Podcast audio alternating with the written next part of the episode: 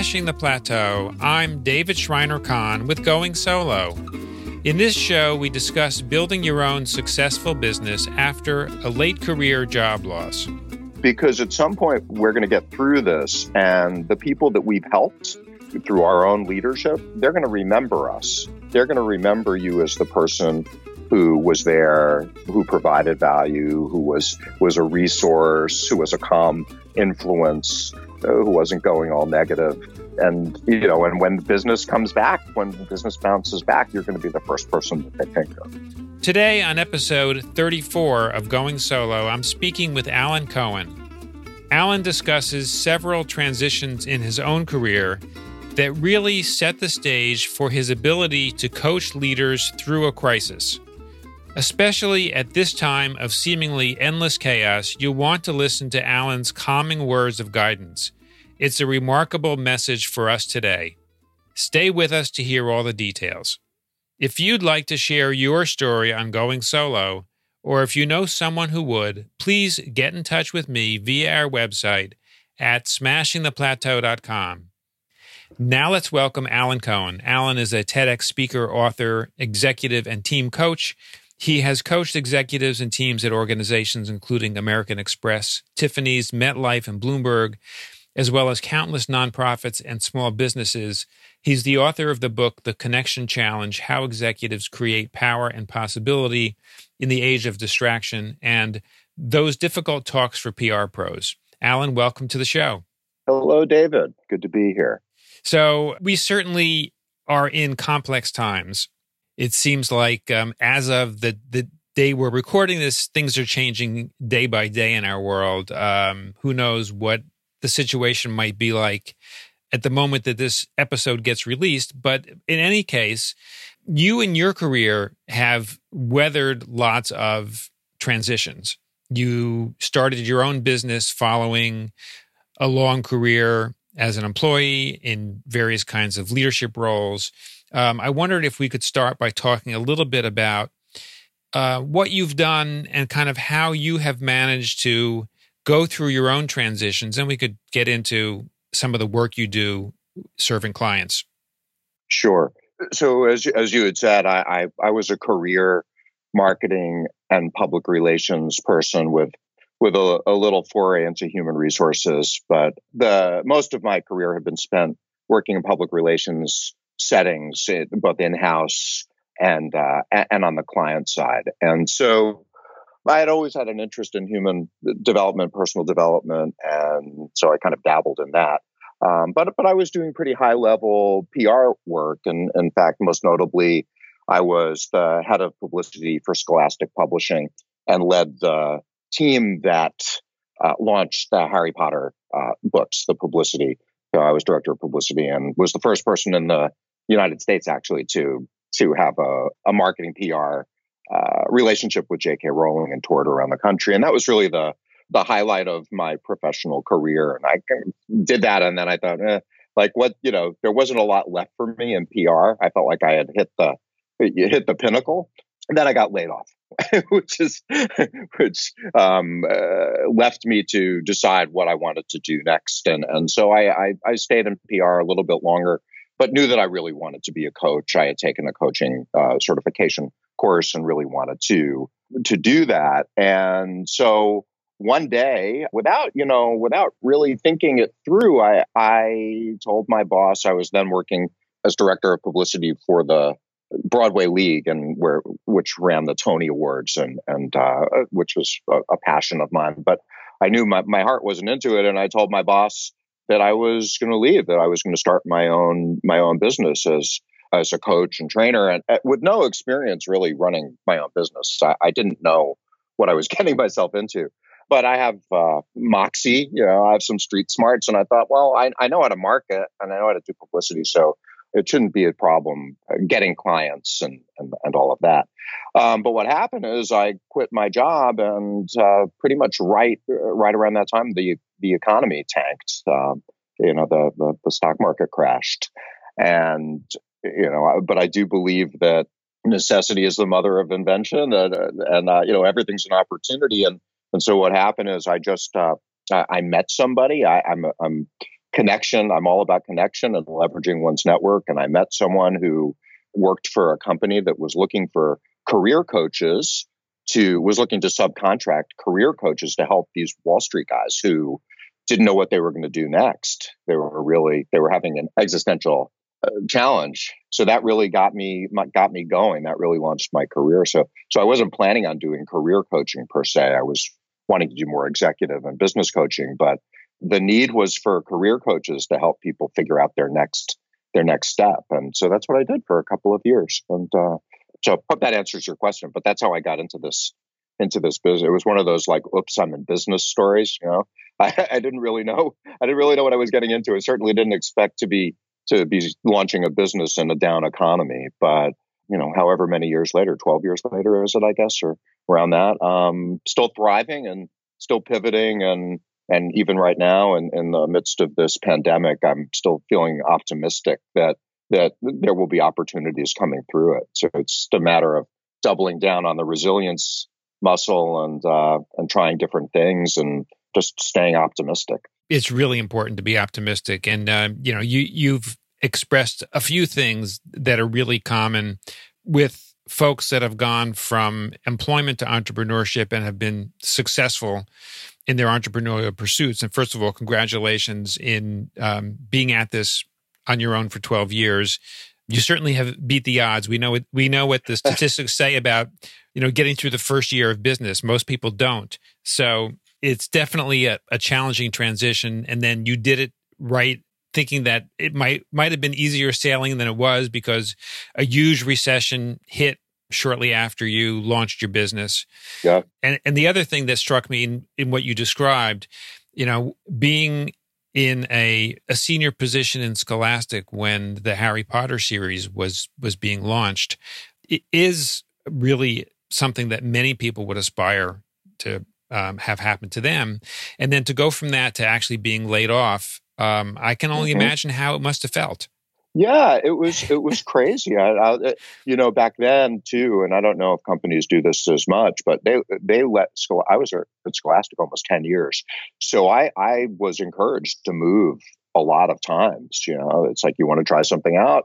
You know, I moved from publicity to marketing to chief of staff to ultimately the last job that I had there was head of training and development, because that's really what I wanted to do. So I was given that opportunity. And the company put me through an MBA program and all that. And then they just downsized, you know, 500 people out. And I was one of those people to get laid off after really having a very successful career there. But business is business. So I was I was like a sacrificial lamb in the HR department. But, you know, I think it was, in some ways, it was kind of a blessing, because if that had not happened, I might have just stayed there well beyond my time. And, you know, I was still young and ambitious and was able to pivot. So, but I also think, and, you know, I don't want to sound Pollyanna. I mean, sometimes things just really do suck, and that's, you know, but having gone through that experience of being laid off from the successful run, it also gives me it really gave me a great deal of empathy for the clients that I've helped who have gone through the same thing. And, you know, if there was a silver lining, that was one of them, to, you know, because it's really, now I've been on both sides of the table, the firing somebody and the being fired. And it really opens your eyes to all the decisions that drive that ultimate action. Oh, for sure. And when this opportunity came around to help others with their careers, which, as you said, was not something that you were specifically looking for. It was somewhat unexpected. Like, how did you come to the point where you realized this was an opportunity and you wanted to go for it? You know that your own background actually made you a good candidate to be good at it. Well, first of all, I had worked with a career coach when I was let go. So that actually given me an orientation to what career coaches do. So it wasn't that I couldn't see myself doing career coaching. It just wasn't my first choice. I wanted to work with people who were in jobs who, you know, who probably had the means to retain me.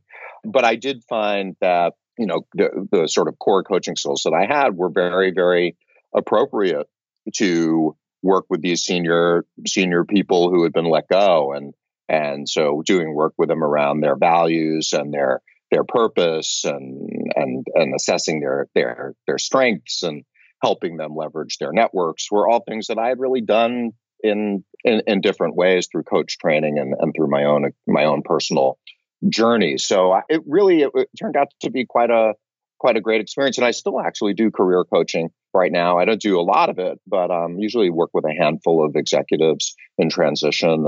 And I love it. You know, I love it because it can be a really creative process. It's harder to fully optimize the experience when people are very, very low on funds and they feel like there's a fire and they have to get that next job right away. But people who have the luxury of taking a little more time to really explore find ultimately that they land on something that's great and nurturing and sustainable. So, you know, so I enjoyed it and I still do. So Alan, fast forward to today. Sure. You know, as we said earlier, we're in the midst of this really crazy turbulence in our world. Where do you see the biggest need for lack of a better way of describing it, just sound leadership? Yeah, boy, what a great question. I'm so active in communities of leaders and particularly communities of coaches. And I feel like this is just an unbelievable time for those of us who are leaders to really double down and serve our communities and to grow our communities. So, you know, so I've been creating all sorts of content to help people manage through uncertainty and change.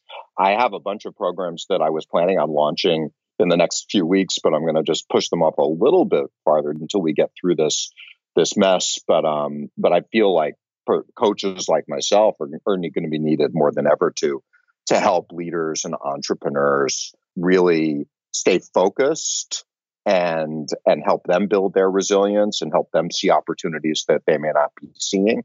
You know, hopefully the government is going to provide some stimulus to our economy so people will still be able to invest in themselves and in their businesses. But I feel like this is a great time for innovation, and it's a time for people to help one another. And so I think that I am the eternal optimist, having gone through, you know, downturns, and I've always seen the good things come about on the other end. I mean, remember, you know, when the economy tanked years ago, that so many millionaires were created, you know, on the other side of it. So lots of innovation and innovators came out of that. So there's no reason to think that this couldn't happen again.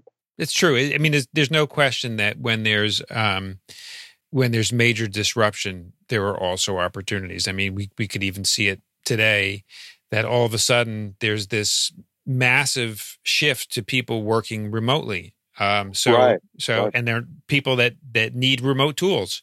They need remote tools, like physical tools, to be able to get online and communicate in ways they haven't before. And they also need the soft skills to be able to do it well. Running a Zoom meeting is very different than running an in-person meeting. Exactly. I'm seeing a ton of programs now teaching people how to deliver their content online. And, you know, I've been doing that for much of my career. So I feel like I'm a little ahead of the curve there, but it's a time to really up my game and creating more online learning tools and group and courses and things like that. And also, you know, I had said earlier about giving away content right now, you know, certainly doing that, and also just being able to beta test some really low cost kinds of programs for people. It's that also provide service is a great opportunity. I don't want to minimize how horrible it is that people are getting sick and you know, going to be feeling the pinch. But if we try to find some good in it, I do think that it's going to be helpful. What strategies do you think might be useful, particularly for either business leaders or even people like yourself who are coaches who are perhaps frightened that their own business is just being turned upside down and afraid that they're not going to be able to meet immediate expenses? What strategies can you offer to kind of stay focused, get through this, and realize that there are ways to come out on the other side, you know, assuming that there aren't health issues. But if we're just talking about the business issues, you know, what words of guidance can you offer folks? Sure.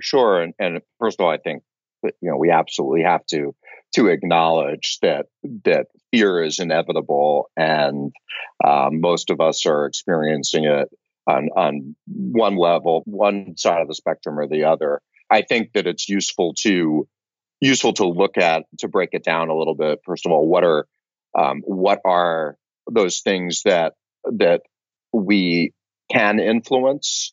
What are those things that are within our control? And then what are the things that we need to just accept are outside of our control? And those things that we can control are, and those things we can influence, are where we need to put our focus. The fear and anxiety, a lot of that, and the stress that comes through it, is when we're focused on, when we're struggling, when we're not accepting those things that are outside of our control. I also think that a lot of the stress comes from catastrophizing the worst scenarios are, you know, and I think that's dangerous. I think it really is about mindfulness and staying as in the present as much as we can, because the ground is shifting every day. And so it's, you know, we have to plan in our business and work on our business every day. But then also accept that tomorrow things may look very different. And I don't know that I feel like this is the time for people to pour excess, you know, unless you have the money banked, to put tons and tons of money into your business. I think you can be optimistic, but also be, to be conservative in terms of your spending.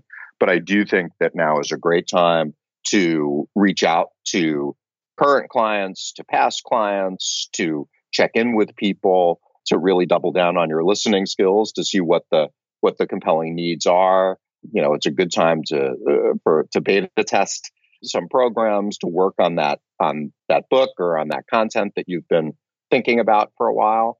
And yeah, definitely leveraging your network and providing value, because at some point we're going to get through this, and the people that we've helped through our own leadership, they're going to remember us. They're going to remember you as the person who was there, who provided value, who was a resource, who was a calm influence, who wasn't going all negative. You know, and when business comes back, when business bounces back, you're going to be the first person that they think of.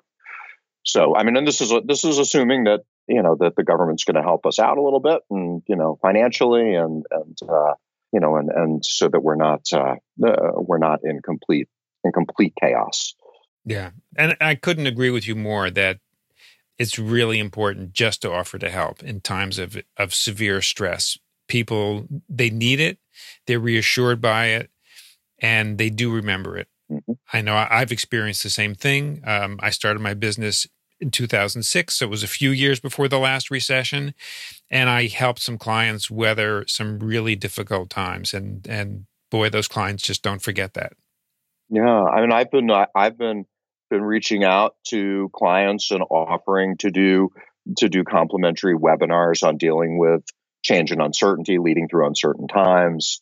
And many have been receptive. I've been doing a lot of interviews on the topic, and you know, we have to help each other stay strong. And this is a community issue. And, you know, and the other thing is that we're, you know, as I said, my brand is built around the power of human connection, and you know, we get mixed messages on, you know, we're told to socially distance ourselves, and you know, and you can get confused and think that means that we can't stay connected. But I actually think that it's really a matter of being more creative in terms of how you connect with others during these times, more intention around texting people and messaging people and picking up the phone and doing FaceTime or Zoom meetings or whatever it is. Just increase the frequency of the connection, send notes to people, you know, to provide food for make sure that the elderly have food being delivered to them, you know, send food to them, whatever we need to do, you know, service. So there's nothing that can make us feel better and get us out of our heads than serving others and connecting with others in our community. Right. And those are things we do have control over. Absolutely. Yeah. Absolutely. Alan, what's your dream for your business? So what I am trying to do is really pivot to an online business to be able to be one to many and create large groups, group programs. I'm doing a lot of work right now in emotional intelligence and helping particularly men become more emotionally intelligent so they can have greater success. And so I'm looking to grow those programs, and that's my main goal, and to do more work with teams and more work with more public speaking, and whether that's virtual or in person, hopefully one day. That's really where I'm focused, and it's so far so good. Yeah, no, it's really badly needed. So your skills couldn't be used at a better time. Thank you so much. Yeah, Alan, if somebody wants to go deeper with anything we've talked about, get in touch with you, access any resources you have. You've mentioned that you have a lot of content. Where's the best place for them to go? Sure. So I've been building a library of great tools and resources, including some things about managing uncertainty and change. And so if folks want access to that library, they can go to alansamuelcohen.com/subscribe. And everything will be there.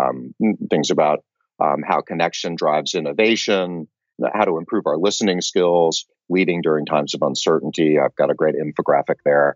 And we'll just keep on adding to that library so people can have all the tools that they need to get through these most difficult times. Yeah. Thank you so much, Alan. I really want to thank you for taking the time to join us today and sharing your insights. My guest today has been the president of ASC Coaching and Speaking, Alan Cohen. Thank you again, Alan, for joining us. Thank you, David.